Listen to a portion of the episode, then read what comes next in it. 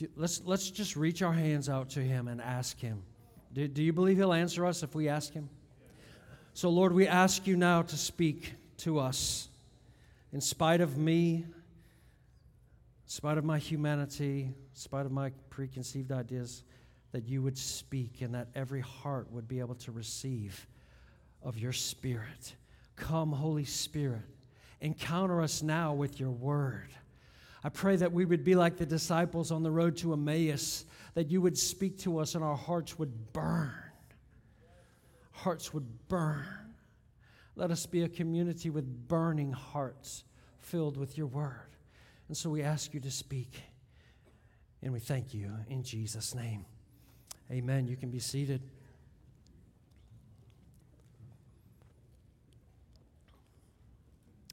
I love probing questions. That's why Derek Kirkman and I have become such good friends. Because he has a gift for asking awkward questions and probing questions, and I, I love it.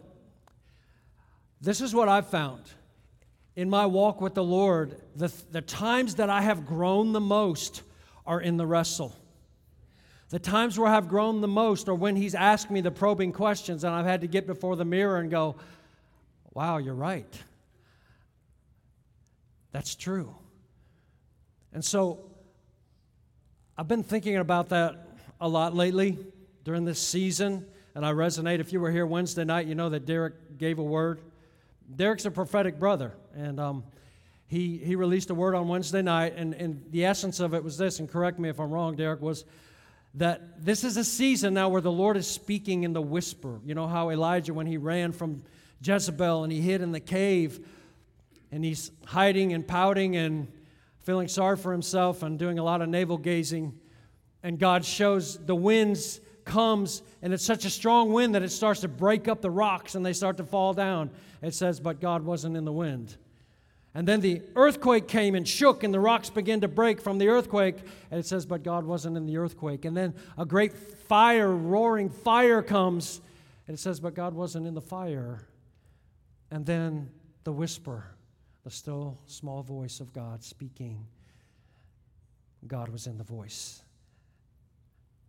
And that's where the dialogue began. There's seasons like that in our lives where we have to listen carefully and get close to hear the Lord.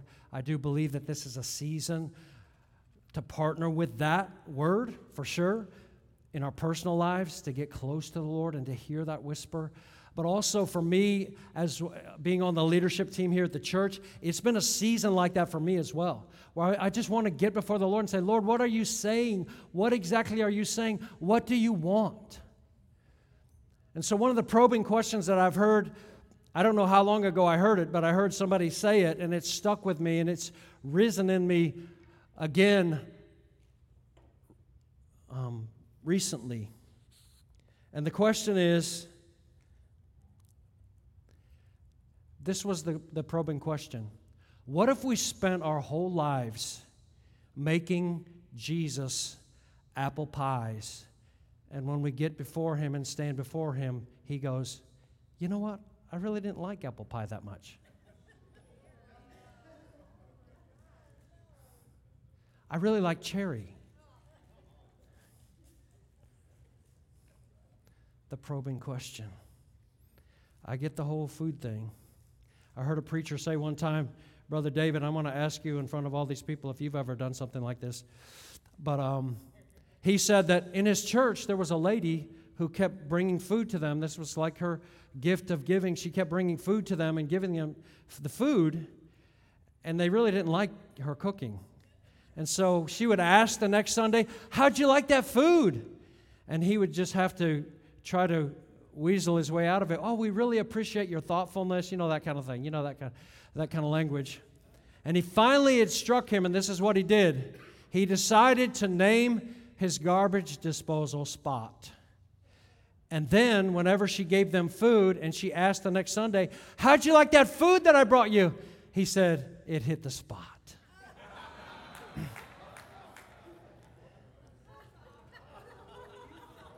Come on, you do that too. It's awkward. Here's what I don't want when I stand before Jesus, I'm inching closer. Not, not there yet. When I stand before Him, I don't want Him to say to me, That hit the spot. I want Him to say to me, Well done good and faithful servant. You did what I wanted you to do. You prepared the kind of food that I love. I love to smell it, I love to taste it, I love to eat it. That's what I want to hear Jesus saying to me. I want to give Jesus what he wants. Are, are, are you with me there? I know every heart in here resonates that. We want to give Jesus what he wants. The problem is, I, I think sometimes we can be making, steadily making apple pies every day, and because we like the apple pie, we think surely he's going to like it. But let's hear what he wants and let's hear what he likes. So, the title of my message today is this, and this is a message for our body, I, I do believe giving Jesus what he wants. Giving Jesus what he wants. I want to start in John chapter 17. And I'm going to read, we're going to look through four verses in John 17 to start out. This is an amazing prayer. If you want to turn there, we're going to focus and concentrate on verses 20 to 23. So, John 17, as you probably know, let me just give you a little bit of backstory and background on this because this is important to understand. This is in the room with his disciples, this is the Last Supper. And Jesus begins this whole process in John 13 through 17. It's all on that night. Literally, after John chapter 17, when he prays this prayer, they leave the room and they go to the Garden of Gethsemane. That's how close it is. He begins this whole night, at least in John's account, by taking the basin and the towel, right? The master, this is unheard of. We don't realize how awkward this must have been for the disciples, for the teacher and the master to take the bowl and to take the towel and to get down on his knees and to take their smelly, dirty feet and to start to wash them. You know it was awkward because Peter protested so much. Lord, no, no, no, no, no, no, you're never going to wash my feet. And Jesus said, Yes, I am going to wash your feet because if I don't do this, you have no part with me. And so he washes their feet, so awkward. Commentators will tell you that that's unheard of that the master would get down and wash. That was the duty of slaves. Masters would never wash the feet of their disciples. Never happened.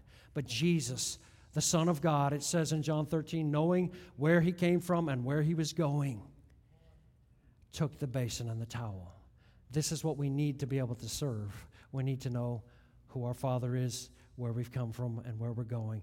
Having that kind of security enables us to serve and do anything. It's a beautiful thing. So Jesus washes their feet. And then he teaches them in John chapter 14. He starts to reveal who he is to them again. He talks to them about the Holy Spirit in John 15, about abiding in Him, maintain that connection. Chapter 16 again, back to the Holy Spirit, back to prayer. And then chapter 17. This is amazing. So the high priestly prayer of Jesus happened evidently from all that we know in that same context. They're in the upper room or they're in the room where they're meeting to have the Last Supper. And the last thing that Jesus does before they literally walk out and go to the Garden of Gethsemane is that he prays and they all hear it. He's praying for a reason. He wants them to hear his heart before he goes to the cross. This, guys, is what's important to me. If you were praying the last prayer before you were going to go to the cross, would, do you think that it would be full of content of what was actually filling your heart and what you wanted them to hear and to know about what you desired? Do, do you think?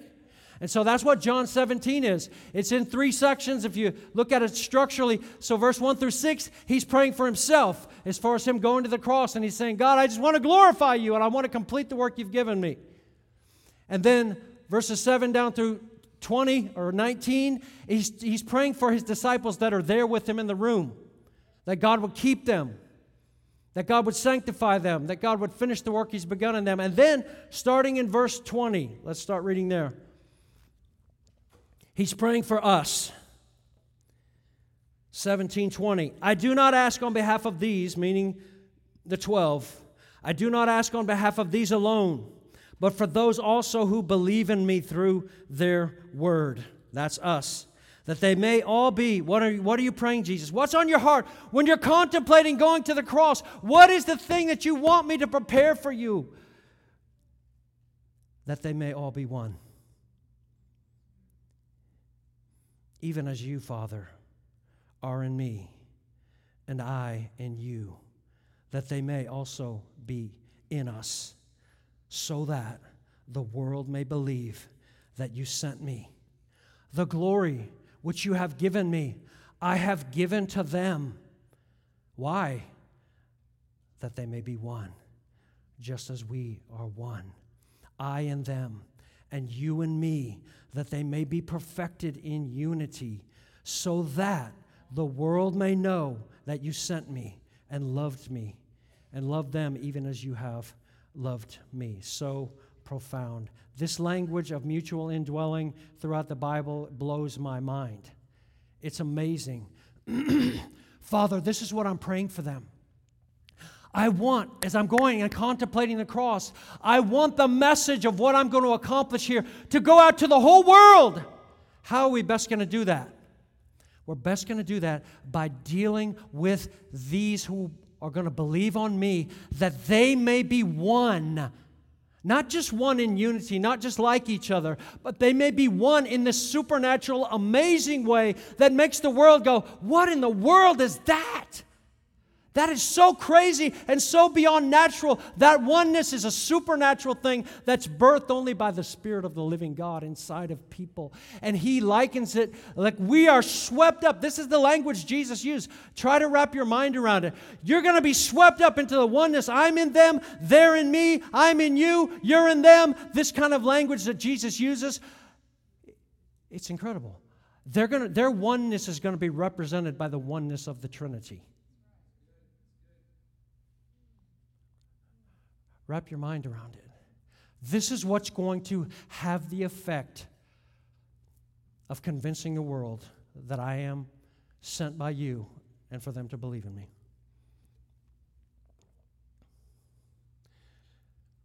I'm all for evangelistic efforts and outreach and all of that. But the thing that Jesus emphasized in this prayer and in other places in the epistles is that the hub out of which true and powerful witness to the world comes is a body that is swept up into the union and the unity of the Trinity and is swallowed up and filled with a love that is supernatural and spectacular. And out of that unity, God explodes on the world. Sorry.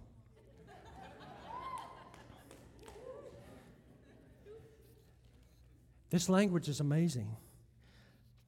And since I'm a teacher, I'm going to read some language here. This is one of my favorite commentators, D.A. Carson. You don't have to know that for the test. That's what I tell my students. L- listen to this. It's so real.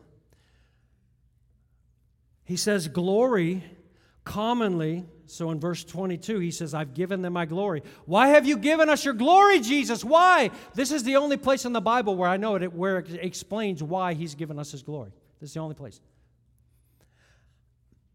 Glory commonly refers to the manifestation of God's character and person in a revelatory context. So, the manifestation, the weighty presence of God. How many love the weighty presence of God? How many love the weighty presence of God? You're a lover of His presence. There's a reason. There's supposed to be a reason behind it. This is the reason Jesus goes, Father, the glory that I've had with you before the foundation of the world in our interaction as the perfect union in the Trinity, you gave me glory, and I've given it to these who believe on me. Why? So that they'll be one. Jesus' prayer is that we might be brought to complete unity sharing in the unity of purpose and the wealth of love that tie the Father and the Son together. The thought is breathtakingly extravagant. Try, try, to wrap your head around this. We're talking about the oneness of the Trinity being reproduced in us for each other. See, the world's not going to know that we're his disciples because we're loving people. The world's going to know that we're his disciples because we love one another. It has to do with the oneness in the community. You go, oh, well, that's very self centered. No, It's actually God's plan and purpose that He build a people that are so one in heart that it actually mirrors the oneness of the Father and the Son. That's what He's saying in this passage. The unity of the disciples as it approaches the perfection that is its goal serves not only to convince many in the world that Christ is indeed the supreme center of divine revelation, but also that Christians themselves have been caught up into the love of the Father for the Son, the very same love He reserves for His Son. It's hard to imagine a more compelling evangelistic appeal. I agree. That's phenomenal. Here's the problem it's largely outside of our experience. We like some people, we like to hang with them. But what Jesus is after is giving us his glory. Not so much, and I, I love what we do did here today. I love the prophetic spirit in the church. I love the gifts of the Holy Spirit. We want more of that. We want that multiplied a hundredfold. But there's a reason why Jesus gave us his glory. Do, do you think that we should take it and use it for the purpose that he's designated it? Do you think that's fair? And the reason that he designated it in this prayer, and again, he's praying in front of his disciples so that they can hear him. He wants them to hear his heart before he goes to the cross. Because they're just about to get run over by a truck and they don't know it. Here comes Hurricane Maria towards Puerto Rico and they don't know it's coming. They're about to be decimated when he's crucified. The truck just runs them over, and he's gone. You've got to get prepared. I want you to hear my heart and know what I'm all about and know what my purposes are and what kind of pie I love to eat. So you can make it for me. So take the glory. I know you can't do this yourself, it's as if he's saying. I know that there's no way in your natural being, in your natural self centered, cranky, irritable self. Come on, anybody else? Hangry. Praise God. Yeah. My wife says that I, I snore less when I'm eating on the healthier diet, and that when I go out to eat, then I tend to snore more or whatever. I said, Baby, it's because when I go out to eat and I eat more substantially, my stomach's not gnawing all night long at me. And so I sleep deeper. Then I snore. Never mind. That's another story. I'm saying we need to use the glory that He gave us for the reason that He says to use it.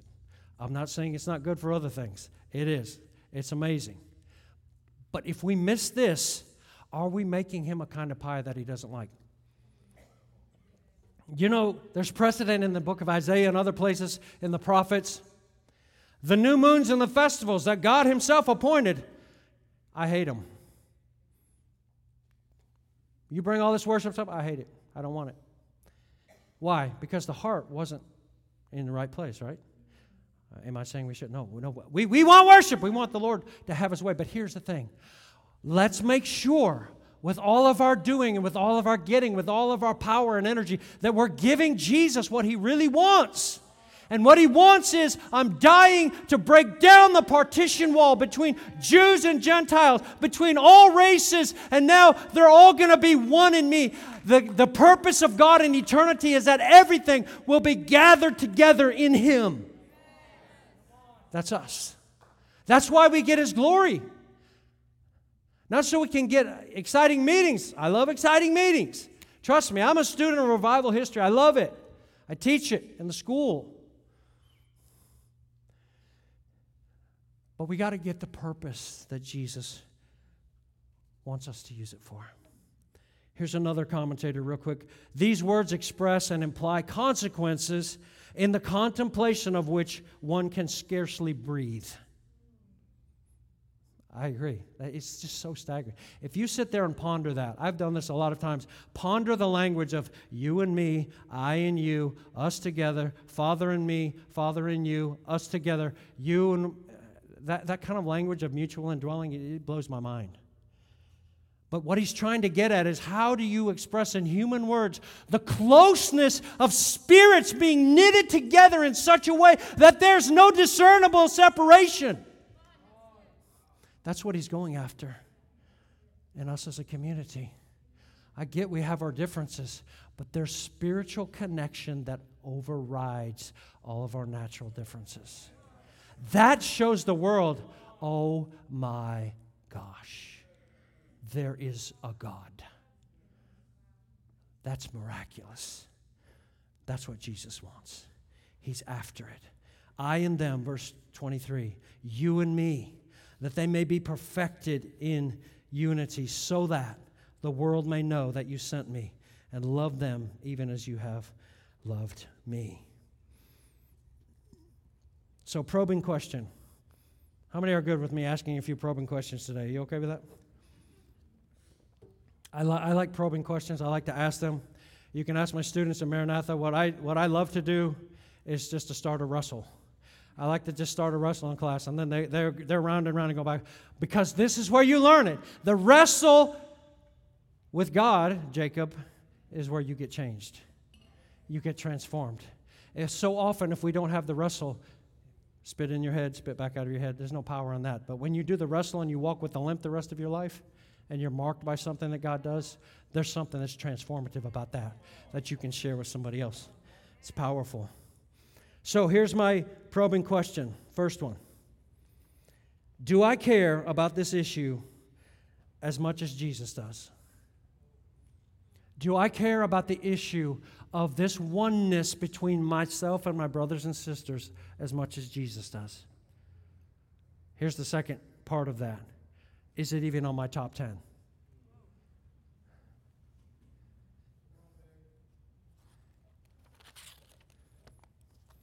How many don't want me to say any more probing questions? Okay, praise God. First Peter chapter 4. I've just got a few verses I want to go through here in this exhortation. We're, we're talking about giving Jesus what he wants. And I'm submitting to you what Jesus wants in his body. I'm not saying it's the only thing he wants, but this is a primary thing that he wants. This is what he put out right before he literally walked out and went to the Garden of Gethsemane.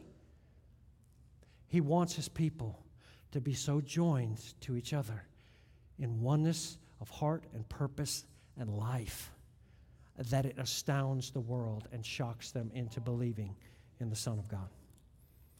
That's awesome. 1 Peter chapter 4, verse 7 and 8.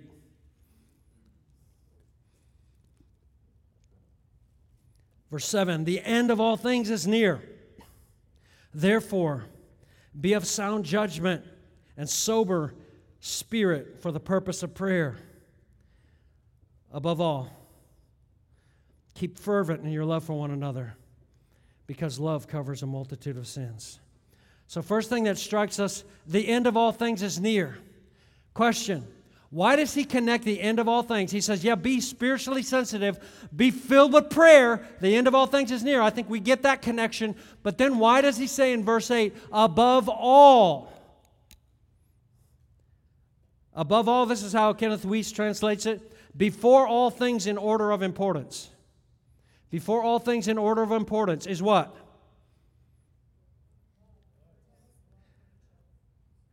Be fervent. Keep fervent in your love for one another because love covers a multitude of sins. What is the connection between the end times and loving one another? I think there's at least two good reasons, and you might be able to come up with more. But to me, here's, here's two solid reasons why that's important. Everything's wrapping up. Number one, in order for us as a people of God to bear witness to the gospel rightly and to have the Holy Spirit engage fully in our community, we have to do this. That's, it's, it's not optional. Secondly, is this hear me, love is going to be on your final exam. Love is going to be on your final exam. All of us, when we stand before the Lord, you remember the stories that he's told in Matthew 25 and other places sheep and the goats, right? Which ones are the sheep and which are the goats? When I was hungry and thirsty, you gave me food and drink. When I was in prison, you came and visited me. To the degree that you did it to the least of these, my brothers, you did it to. You did it. You actually did it to me. That awkward person that you reached out to and put your arm around and loved and paid their electric bill, that was me. And we're going to know that when we stand before Him. Love is going to be on all of our final exam.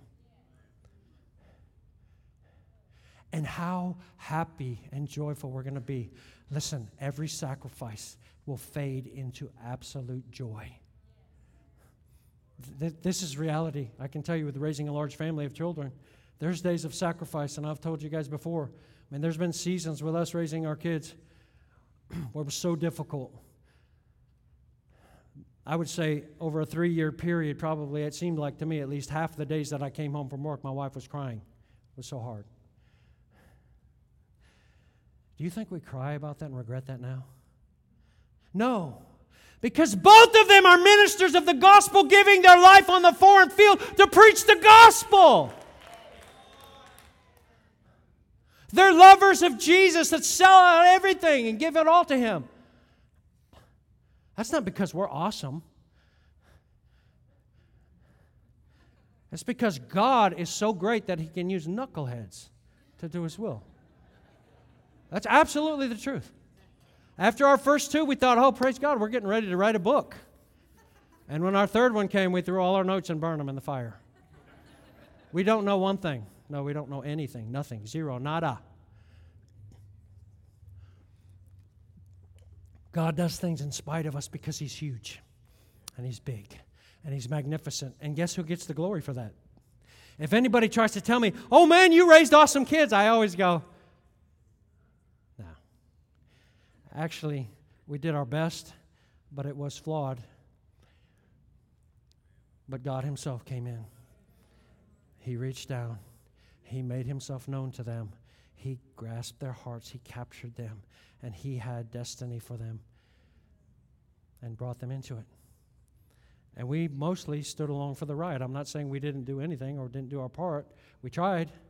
But I can tell you the part that we did, Though some people may think, oh, that's awesome. Actually, not really. The Lord is the one who's awesome because it, it's all supernatural. And if we wanted to get the gospel out, we can talk about methodology, and I'm not saying there's no validity in that. We can talk about venues and all of that stuff, but the, the real deal is if we get ourselves in a position to where His glory can really flow out of us as a, a community and as a body, there's going to be more accomplished in one second than we could accomplish in a thousand years by our methods, by our whatever we're going to do. That's true. Spiritual power is what's needed for people to believe. Their eyes have to be open. The Lord has to reveal himself to them. So here's my thing let's make Jesus what he wants. Let's get into the place where we prioritize being a community that's one in spirit to where there's no air in between.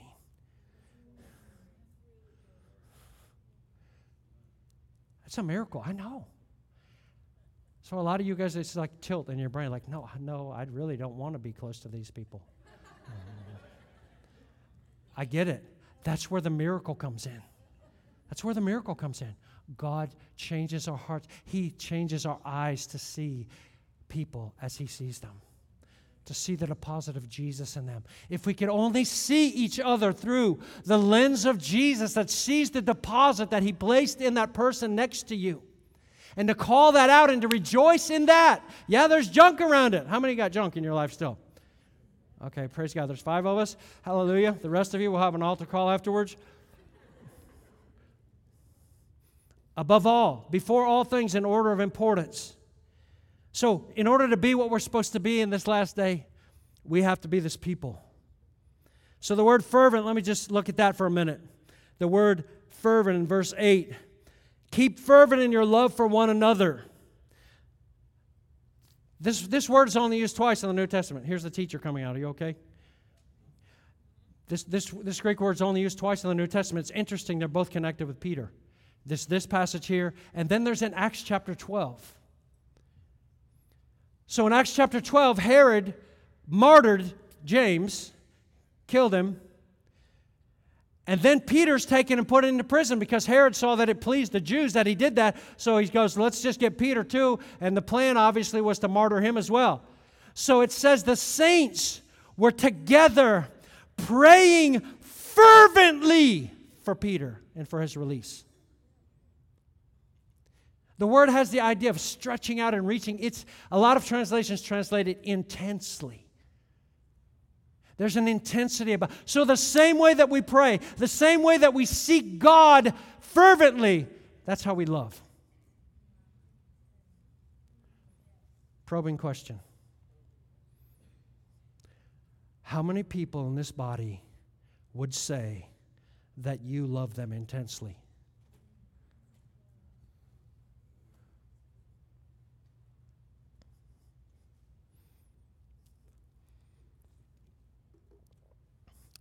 That was awkward. Is that real? Is that faithful to what this text says? That God tells us we need to love each other fervently and intensely. Ephesians chapter 4, winding our way. Ephesians 4, giving Jesus what he wants. Ephesians 4, I want to read verses 1 through 3, and then we're going to skip down to verse 11.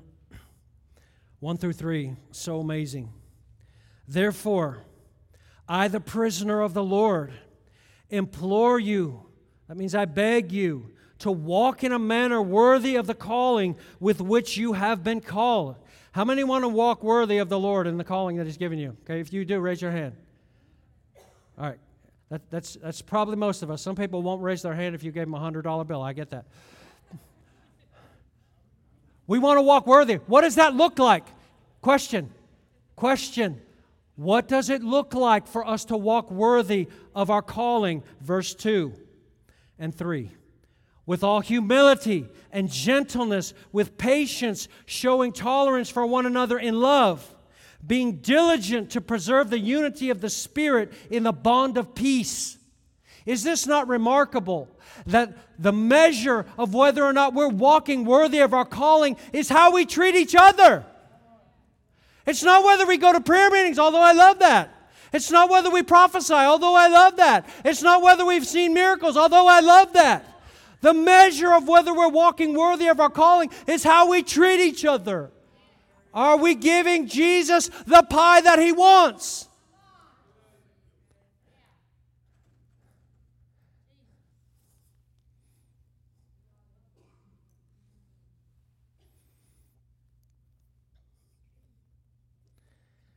Probing question. By this definition, am I walking worthy of Jesus?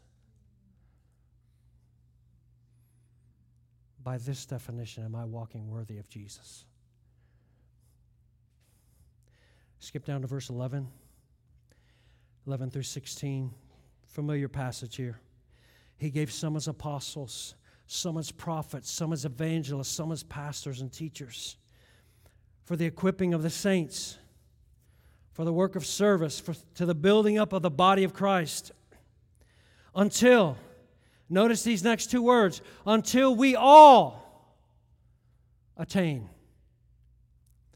Can I just say something that I think is very real in charismatic circles? Is that we view our destiny in God and our life in God much more individualistically than the Bible does. I want to tell you that you cannot attain your individual destiny in God apart from community. You can't. We have to attain together. We're going somewhere as a body. I'm not saying we don't have a personal life with God. We do.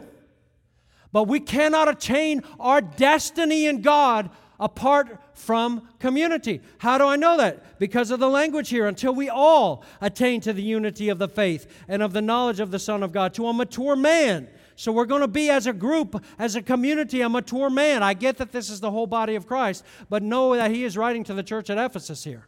Okay? To a mature man, to the measure of the stature which belongs to the fullness of Christ. As a result, we're no longer to be children, tossed here and there by waves, carried about by every wind of doctrine, by the trickery of men, by craftiness and deceitful scheming. But speaking the truth in love, we are to grow up in all aspects into Him who is the head, even Christ. This is a we thing. This is we all. Verse 16, from whom What's the next three words? The whole body being fitted together from what every joint supplies, according to the proper working of each individual part, causes the growth of the body for the building up of itself in love. You know in that upper in that room that night on the last supper in John's account three times Jesus commands them to love each other. And he also in addition to that he washes their feet and said if I'm your Lord and master and I do this for you then you're going to do it for each other. He says, "I give you a new commandment singular." As if to say this commandment rules them all. This is the heart and soul of it all. I give you a new commandment love one another. How? As I've loved you. Oh, wow. Now we're into the supernatural realm. A new commandment I give you. Why is it new? Just clear the slate and let's reset. This is what I want you to go for. In just a few hours, we're going to get up out of here and we're going to walk out of this room, and I'm going to go to the Garden of Gethsemane, and I'm going to be crucified, and I'm going to die, and I'm going to be in the tomb for three days. And you guys are going to feel like you just got ran over by a truck. Even though I've told you over and over again, you still you don't get it. You don't have ears to hear. What you got to get, what you've got to get solid is my heart in this. To be my representatives that I want you to be in order for the world to get real and clear and powerful witness, you have to love each other as I have loved you. That's not according to our own standard, that's according to the standard that He loved. How did Jesus love the disciples? Would you say that it was measured in sacrifice? This is, this is the startling and the shocking and the troubling thing about the New Testament. When it talks about love, we think about emotional love and feeling something. The Bible, when it talks about love, says, We know love by this. How do we know love? That He laid down His life for us. And we ought also to what? To lay down our lives for each other. That's what love is. This is what was on Jesus' heart as he was going to the cross. Can I, can I just say, I, for one, am asking you to go there with me. I'm ready to lay down whatever that takes to do that. It's sacrificial. Love is sacrificial. It's not Beatles kind of love. Love, love, love. All you need is love. It's not that. All you need is love. No, it's not that. Jesus said, all you need is love. Lay down your life for each other as I've laid down my life for you. He wants it. It's the flavor that he loves. I'm a tour man. Let me read to you Philippians chapter 1 just as a supplement to this. It's not just here that it talks about walking worthy as being our relationship with one another. Philippians chapter 1 verse 27, I'll just read it to you. He says, "Only conduct yourselves in a manner worthy of the gospel of Christ." How do we do that, Paul? So that whether I come and see you or remain absent, I will hear that you are standing firm in one spirit with one mind, striving together for the faith of the gospel. How do we walk in a manner worthy of the gospel of Christ? We strive together with one mind and one spirit. There's a unity of heart there that Jesus is after. He loves it. Numbers chapter 32, and I close with this passage. Numbers 32, if you turn there. This is an Old Testament example that I think speaks directly to where we're going today. Paul said that the things that happened in Israel were written for our instruction and our example, right? Upon whom the ends of the age have come. Numbers 32. I'll give you a little backstory and we'll, we'll look at this. I'm going to read a few verses here. I'm going to pick it up at verse 4 in just a second. Let me give you the backstory. The children of Israel are making their way to the promised land of Canaan. And they've defeated some foes already getting in there. And they're kind of on the edge of the, of the property. They're on the east side of the Jordan River. But the biggest part, the most part of the promised land of Canaan is on the west side of the Jordan. And they're not there. But they just conquered the Midianites in chapter 31. They plundered all of their stuff. They got tons of animals, cattle and sheep, all of that. And they come into this place, and they're on the east side of the Jordan, so they haven't really gotten into the heart of where the, the promised land is. They're just kind of on the fringes. That's still part of the, what God gave them, but it's on the outskirts, it's on the fringe. And so there's two tribes that see, man, we've got tons of cattle. This place here that we're at has a lot of nice grass. This would be a great place to go ahead and settle down and just to have our cattle have plenty of grass to graze on. It looks like it's a pretty decent place. We've already conquered the kings that were here, the Amorites. And so we can just we can just build here. And so they go to Moses, this is Gad and Reuben. They go to Moses and they make this proposal. Verse 4 the land which the Lord conquered before the congregation of Israel is a land for livestock, and your servants have livestock. They said, If we found favor in your sight, let this land be given to your servants as a possession. Do not take us across the Jordan.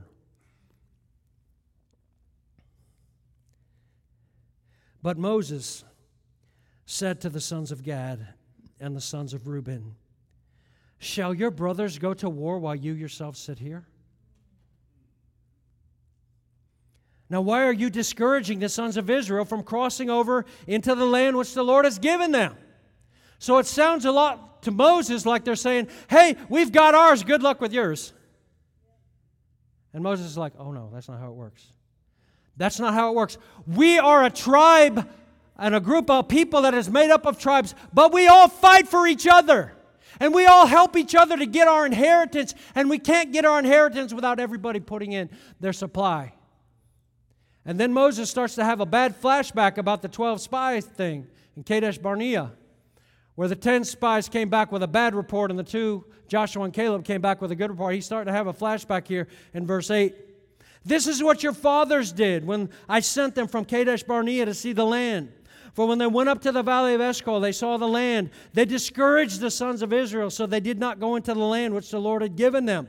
So the Lord's anger burned in that day, and he swore, saying, None of the men who came up from Egypt from 20 years old and upward shall see the land which I swore to Abraham, to Isaac, and to Jacob, for they did not follow me fully, except Caleb and Joshua, for they followed the Lord fully. Verse 13 So the Lord's anger burned against Israel and he made them wander in the wilderness 40 years until the entire generation of those who had done evil in the sight of the Lord was destroyed.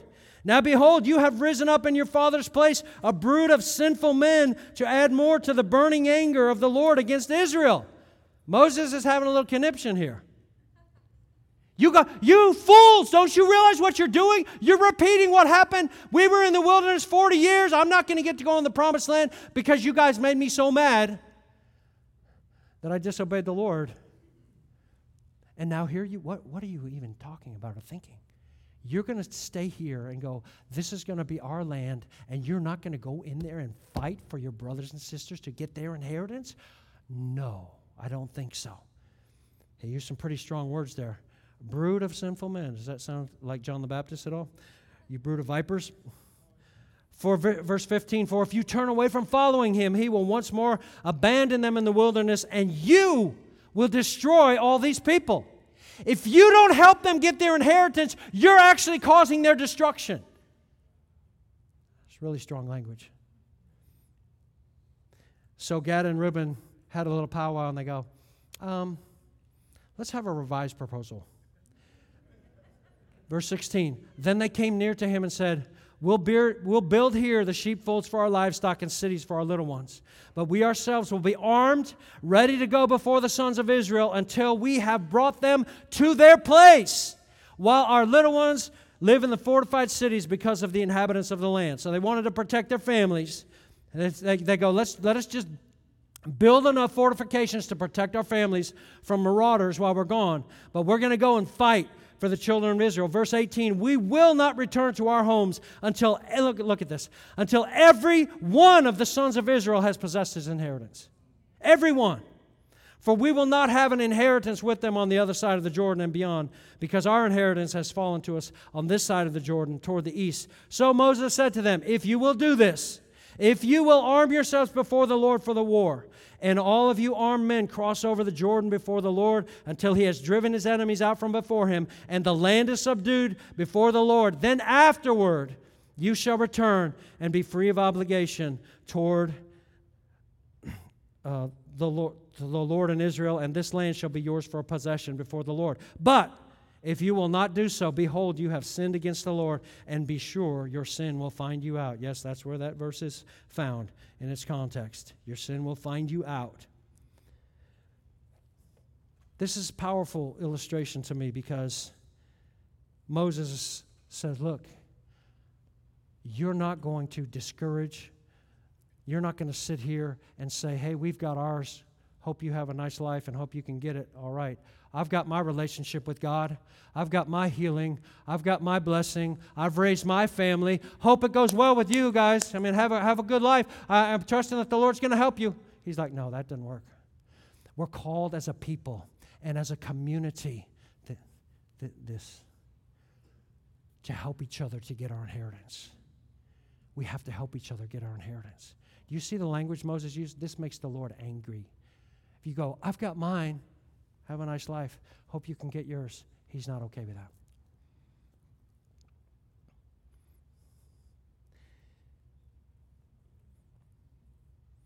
We have to help our brothers and sisters. This is what the body of Christ does.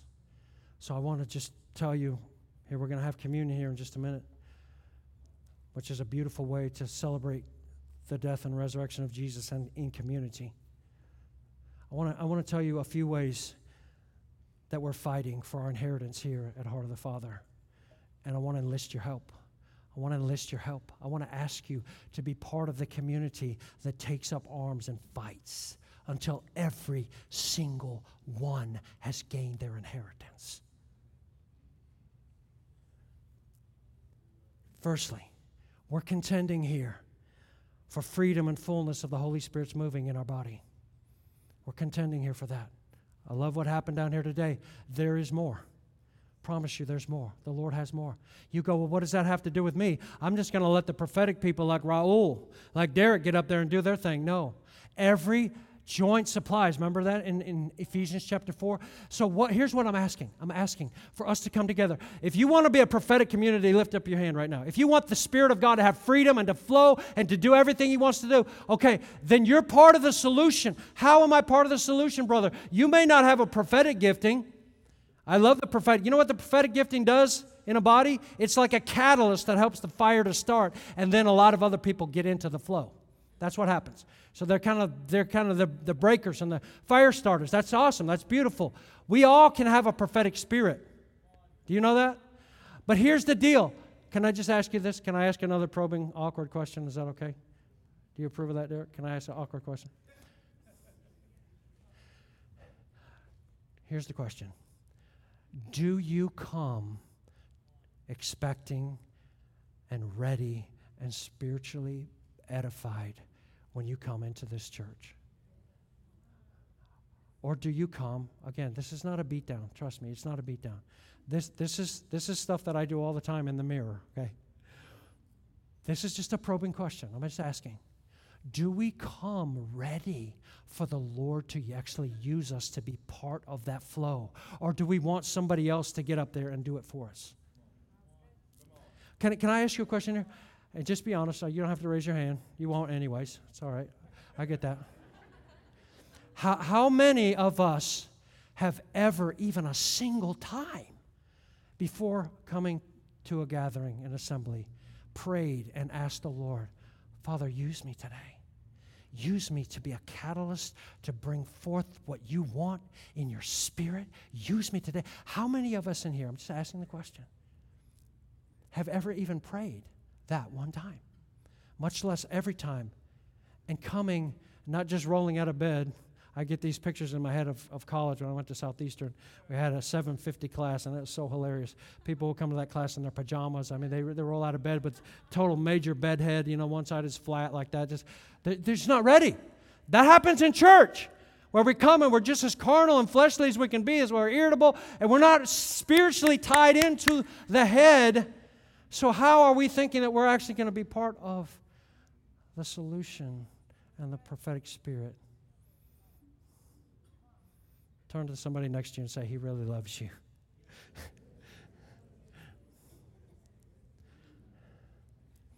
can, can I ask us to be part of that? Do you know, in a couple weeks, Wednesday night, March 11th, after Bob Gladstone's coming on the 4th, on the 11th, we're going to have a 1 Corinthians 14 26 meeting here. Anybody know what that is?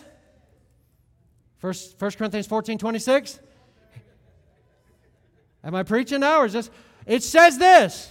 How, what is the outcome then, brethren? When you gather together and assemble together, everyone has something to give. Everyone has Everyone has something a psalm, a teaching, a tongue, an interpretation. Let all things be done for edification. You know how big the church in Corinth was, most scholars say? 50 to 75 people. Paul said they had all the spiritual gifts there.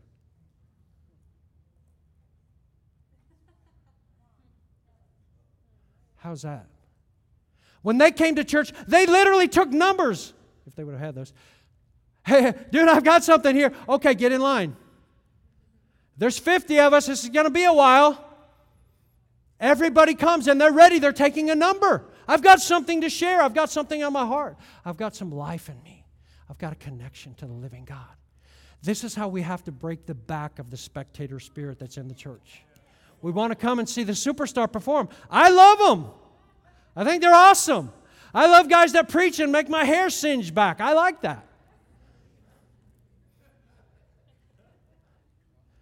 I like to go home with some burn marks on me. And I thank them for it. Thank you for cutting me like that. I, it's, just, it's awesome. I, I want to grow. But, but here's the deal as a body, we have to be the people that's ready. Every joint supplies, okay? So so we have, and we're, we're, we're forming, getting together, and trying to draw in people in that prophetic community. Are, are you following where I'm, where I'm going with this? We're fighting for our inheritance here. You go, I know I can get that on YouTube. You can watch it on YouTube, but you can't participate. Jesus doesn't like the watching kind of pie. He wants participation. Every joint supplying. That's what kind of pie I'm talking about. And so we want to have that community. We've got prophetic people like Raul, like Derek, like others that are getting together and we're drawing other people into that. We want for that, do we want there to be a brigade, a posse of those that are fire starters and get up there? And all of us can get in that. I want to get more than that. I want to raise my game. Who wants to raise their game? All right, let's all raise our game. So if we can come ready, that'll be huge. How is it, brethren? When you come together, everybody already has something. You're already ready to take your number when you come through the door. Maybe we ought to start giving out numbers. That's one of the things we're fighting for. We're contending for in this body. We haven't seen the fullness of this yet. We've seen some, and, and I'm not I'm not dissing anything that we've seen here. All I'm saying is, I know that the Lord is going to bring more, and He has more in His heart. Here's how He's going to get it, though it's not by sending in the one or the two, it's by joining the supply of every joint. Freedom and fullness in the Holy Spirit's moving. We're contending for that. Second thing we're going to contend for, for sure, Jesus wants this, is freedom from life hindering chronic sickness. We prayed for the witness today. This church has been attacked by sickness over the last year or more. And uh, we're over it. I have a dear brother. I asked him if I could just mention his name today, and he said I could, so don't Don't stare me down with swords or anything like that. I, I have talked to him. I wouldn't do this without. But, but Chris Pierce, he's a great brother. He's got an amazing testimony. Came out of a life as a drug dealer, all kind, every kind of debauchery you can imagine, and God encountered him and totally turned his life upside down. It's amazing. Great brother. And he has struggled with chronic illnesses for years.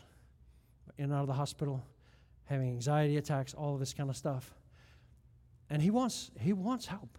He, he, here's the thing healing in the New Testament, according to the, the inheritance that God gave us in James chapter 5, is pray for one another. Gather together. I feel like so often in charismatic circles we've missed it because we've been relying upon those who had gifts of healings only. But this is the inheritance, this is a children's bread. This is the inheritance of us as a community to come together, like it says in James 5. Let's all gather together and pray, and the prayer of faith is going to raise him up and heal the sick. Not necessarily gifts of the Spirit, but the prayer of faith, the Lord will raise him up. It's very emphatic, but that's in the context of community. And confess your sins to one another and pray for each other that you may be healed. So, why is that superior to the prayer line? A, because in the prayer line, you, there's only a small percentage that get healed. In the community model, we can take our time. We can explore and find out maybe what's behind it. This is what we're going to, I'm calling the prophetic people to come there too. When we pray over the sick, I'm calling the intercessors to come. You go, Well, I'm not sick. I'm okay. My kids are okay. Not what I'm talking about. You're part of the community. Put in your supply and come. Let's rally around those who haven't got their inheritance yet. Are, are you with me in this? Let's rally around each other. Let's be a place where Jesus goes, Oh man, that smells. I love the smell of that place at Heart of the Father. I love the kind of pies that they cook around there. That is good stuff. Come on.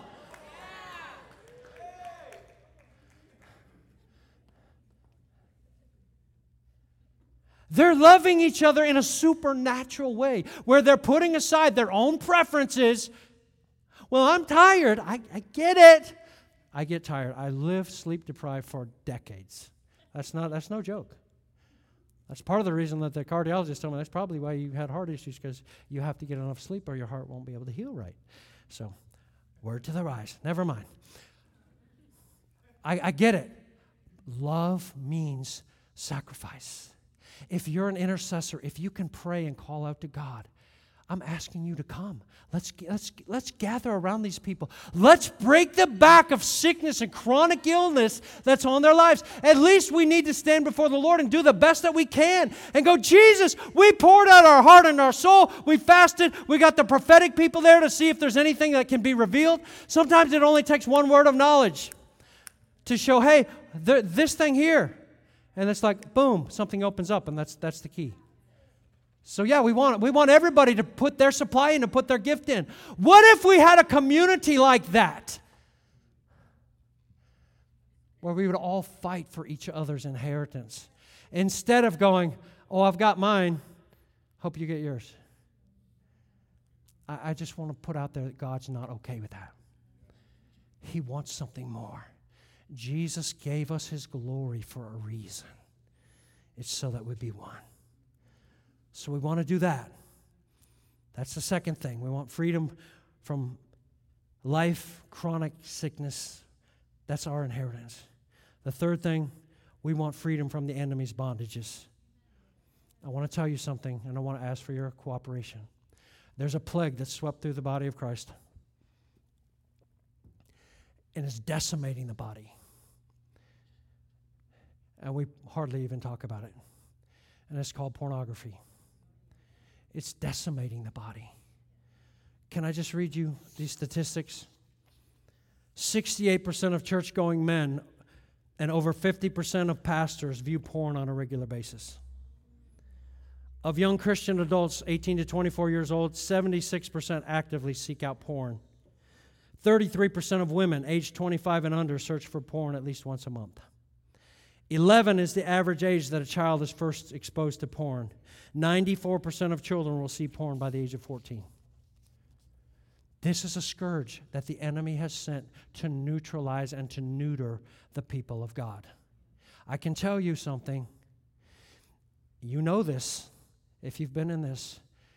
when your heart condemns you and you're guilty, when you come to church, all you're trying to do is to fight through that and get out of that. You're not really able to help somebody else fight and to get their inheritance. It's bondage. It's neutralized and neutered the men of our generation and our church. It's neutered them. 68% or some, some crazy number like that of, of all marriages that end in divorce, porn is one of the key issues there. This is the devil. This is the devil. And our question is, are we going to are we okay with that? Are we okay with saying, "Okay, devil, come in. Here's your plague. Come through with your coronavirus of the spirit." And we're going to be okay with that. We're just going to keep acting like nothing's happening. And I, and I can't do it. I, I would just tell you personally, and we've talked as elders, um, we, we are going to attack this head on, not attack people. This is not about throwing anybody under the bus. This is not about a beatdown on anybody. This is not about guilt manipulation at all. This is about a group of people fighting together to break bondages off of you and off of your destiny. We're going to fight with you. We're not going to let the devil ravage the body of Christ. 70% of all pastors in survey say that porn is the number one issue that is hindering their church. Number one, 70%. Well, what in the world are we doing? I have felt the fear of the Lord over this in the last several months. Like, I feel like the Lord's saying to me, if you don't deal with this, I'm going to hold you accountable. If you don't come after this, I'm going to hold you accountable for this. I'm like, no, we're not going to do that. So here's what we're going to do. Starting on March 25th, it's a third, it's a Wednesday. For 10 weeks, we're going to go through the Conqueror series, which is a video series, and then there's groups that you get into afterwards. We're going to go after this, and we're going to slay the giant. We're going to help those that are in bondage get free. This is not about throwing anybody under the bus. Let me, let me, let me say something else. You go, oh man, I, listen, it's not graphic, there's not pictures, so I get how some people are real queasy and sensitive to this. But listen to me a lot of people that you know are bound in porn. I guarantee it. I guarantee it. A lot of people that you know are bound and born A lot of them. Or they're in and out, in and out, in and out. How are you going to have a consistent spiritual life when your heart is constantly compromised? You can't do it. We have to fight for each other to get our inheritance. So we're going to go through that. I'm asking everybody to come. Listen, if if it doesn't affect you, it may affect your grandchild. It may affect your child. It may affect your spouse. It may affect, it's going to affect somebody that you know. And if you're equipped to be able to help them to break out of that, hallelujah. We want to have the antidote for the plague that the enemy is sending into the body of Christ. We have to do something with this. This is not okay. And so we're going to fight until every person achieves their destiny and their inheritance. We're going to fight. We're going to fight. We're going to be a place by the grace of God and by the help of the Holy Spirit that actually loves each other in a way where Jesus smells it and goes, I love that smell. I love that kind of pie. That's what he's after. That's what's on his heart. I'm not saying these are the only things, but I know that we're going after these things. Can I ask? Can I ask every person in here, if you feel like you're part of this body, can I plead with you, will you help us fight? Will you help us fight? Will you help us fight for greater movement of the Holy Spirit? Will you help us fight for greater freedom from those that are bound? Will you help us fight? We can do this as a community. He's given us His glory. We just need to use it for the right thing. We're going to receive communion now as a body. That's going to be our altar call. We're going to take communion as a body. And we're going to move forward with what the Lord has